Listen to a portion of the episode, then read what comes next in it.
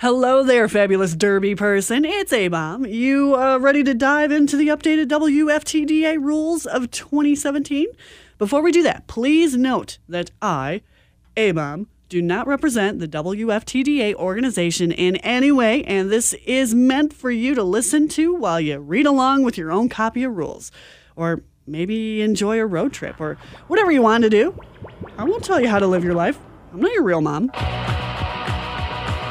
Now that we got that out of the way, let's do this. Welcome to Section 4 Penalties. When a skater commits a rule infraction or a foul, a penalty may be assessed as a punishment, handicap, or loss of advantage. Penalties are applied to both a skater and the position that skater is currently playing. Officials signal and enforce penalties and warnings as they occur during the game. Penalties should not be assessed for actions that have little to no impact on the game or the skaters. The following types of penalties are addressed in detail in the sections listed below and in the Rules of Flat Track Roller Derby Casebook. These sections hold specific examples that are to be followed explicitly. Illegal actions that do not fall cleanly into one of the categories below should be penalized using these descriptions and examples as guidelines. If one skater's illegal action causes an opponent to unavoidably commit another illegal action, the opponent will not receive a penalty for the unavoidable illegal action. The initial skater should be penalized if the initial illegal action has sufficient impact on the game. 4.1 Contact penalties. Gaining position on an opponent or causing an opponent to lose position to another teammate due to illegal contact is always considered to have sufficient impact on the game. 4.1.1 Impact on an illegal target zone. Making contact to an illegal target zone should be penalized based on the impact it has on the target. See 2.4.2. You can see the little skater diagram there. Illegal target zones.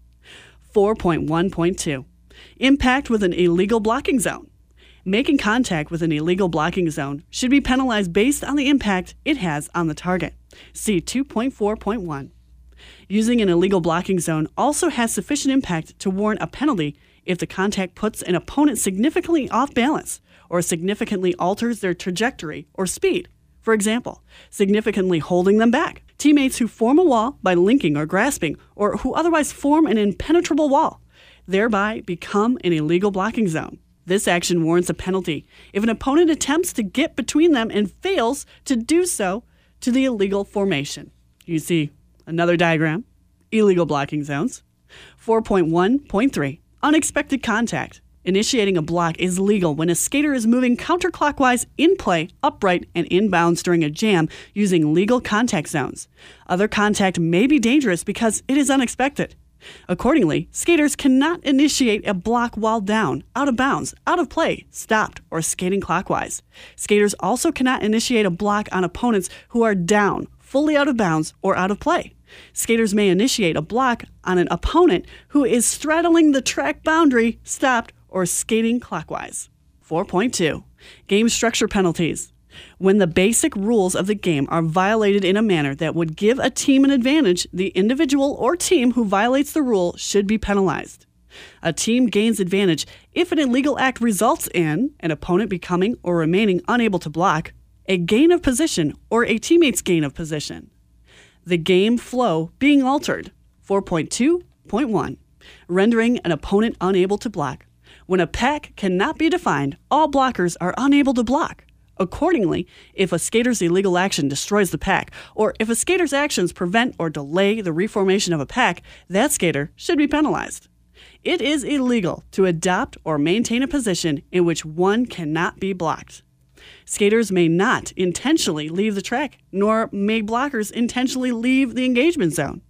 While there are many legal actions that would cause a skater to be put into an illegal position, for example, out of bounds or out of play, intentionally adopting such a position should be penalized. Similarly, a skater who is illegally positioned must immediately act to regain a legal position. If a skater has reason to believe that they are legally positioned, even though they are not, or has reason to believe that they cannot legally return to a legal position, they must be warned before assessed a penalty for failing to return to a legal position. If a skater is not legally positioned at the start of the jam, the skater should immediately cede position to everybody in the vicinity. Failing to do so after a warning is considered to be intentionally maintaining an illegal position and should be penalized accordingly. 2.2.2 Gaining position. It is illegal for a skater to use the out of bounds area to gain position on someone who is upright and in bounds.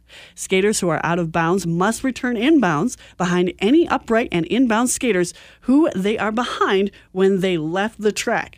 If there is a pack, skaters who are out of bounds may return inbounds in front of any out of play skaters. If there is no pack, skaters who are out of bounds may return inbounds in front of any skaters more than 20 feet from the last defined pack. Skaters who intentionally but legally leave the track, examples include to report to the penalty box or to fix equipment, must return to the track behind all in play blockers. If there is no pack, they must return to the track behind all blockers within 20 feet of the last defined pack. If a skater is put out of bounds due to an opponent's block, the skater must return in bounds behind that opponent, even if the skater was in front of the opponent before being blocked that opponent gives up his that opponent gives up this advantage if they go down out of bounds or out of play, or more than 20 feet from the last defined pack if there is no pack, prior to the skater re entering the track. 4.2.3 Altering the flow of the game. All efforts should be made by teams and officials to ensure that the period clock runs according to the rules of the game and that jams start and end as specified in the rules. Any inappropriate action that causes the period clock to stop, prevents a jam from starting, or ends a jam prematurely should be penalized. Officials and skaters should work together to ensure that the game flows according to the rules. For example, if a team with legal means to stop the period clock, specifically team timeouts or official reviews remaining, commits an action that results in the period clock stopping, they should be presumed to have used legal means to do so and thus would not be penalized. 4.2.4 Other illegal procedures. Skaters who violate the rules of the game should be penalized if the violation has a significant impact on the game. Examples of this are listed in the Rules of Flat Track Roller Derby Casebook. However, skaters and officials should work to ensure that the rules are followed as swiftly as possible and to rectify any illegal or potentially illegal play before it has sufficient impact on the game to warrant penalization. Nevertheless, if a technical violation by one team results in an advantage, this should be penalized. 4.3 Penalties for unsporting conduct.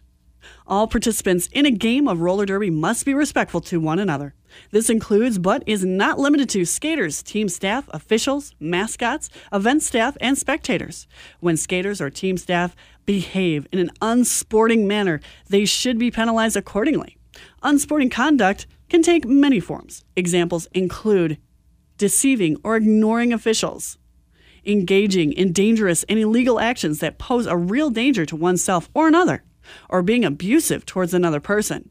Other unsporting conduct may also be penalized.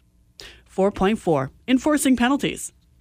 Upon completion of the correct verbal cue and hand signal from an official, the penalized skater must immediately leave the track. Upon sitting in the penalty box, the skater's penalty time begins. Skaters serve 30 seconds of jam time for each penalty assessed to them. The final 10 seconds of their penalty time must be served while standing. If a skater stands early, their time stops until they are seated again. If a skater does not stand in a manner that makes it clear to officials, skaters, and spectators that they are serving their final 10 seconds, their timing stops until they stand. If a skater sits in the penalty box between jams, their time does not start until the beginning of the following jam.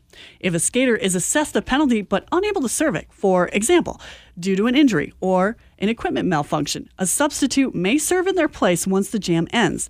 In this case, the skater who is unable to serve their own penalty may not skate for the following three jams.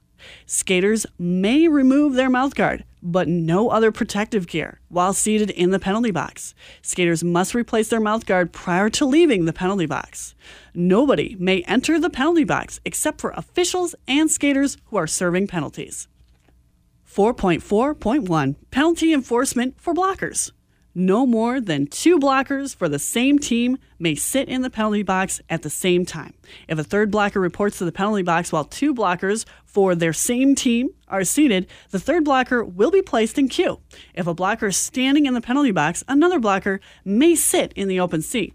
A blocker in queue may return to the penalty box when there is space in the penalty box, unless doing so would destroy the pack. A blocker must immediately return if instructed to do so by an official. Once a blocker in queue returns to the track, they should be treated like any other unpenalized blocker. 4.4.2 Penalty enforcement for jammers. A jammer may have their penalty time shortened if the other jammer also receives a penalty. In this case, the two jammers serve as little time as possible so as long as 1. The two jammers serve an equivalent amount of penalty time per penalty, or 2 whenever possible, given point one, there is at least one jammer who is not serving a penalty. Jammers who are to be released due to the other jammer sitting should be released immediately once the other jammer sits. If both jammers sit simultaneously, they will both be released immediately. If a jammer is sent to the box when there is no opposing jammer, for example, because the opposing jammer has an equipment malfunction, the jam will end once the jammer is seated. This ensures that there is one jammer who is not serving a penalty. 4.5 Fouling out and expulsions. When seven penalties are recorded for a skater, that skater fouls out of the game. This includes penalties assessed to a skater on behalf of someone else. Examples include penalties assessed to the team's captain or a blocker on behalf of their team. Expulsions are a way to penalize a skater or team staff who has committed an act that is sufficiently dangerous or unsporting as to remove the individual from the game for that action alone. A substitute must serve the penalty for an expelled skater. If a non skater is expelled, the team's captain will serve the penalty when possible as a blocker, but no penalty will be recorded for the captain. In the event that a skater is to be removed from play, either due to fouling out or expulsion, that skater's penalty time should begin as soon as possible. If a skater is removed from the game mid jam, their penalty will be timed as if a skater were seated, even though there is no skater formally in the box. If the jam ends before the time is complete, the skater's team must be given the opportunity to substitute a different skater to serve the remainder of the penalty in the same position as the removed skater. Substitutions may not occur during the jam in which the skater is removed. So there you have it, another exciting chapter of updated rules for 2017 from the WFTDA. If you have any questions, concerns, anything, um, read them yourself. this is A Bomb. Get low, skate hard, and I'll see you on the track.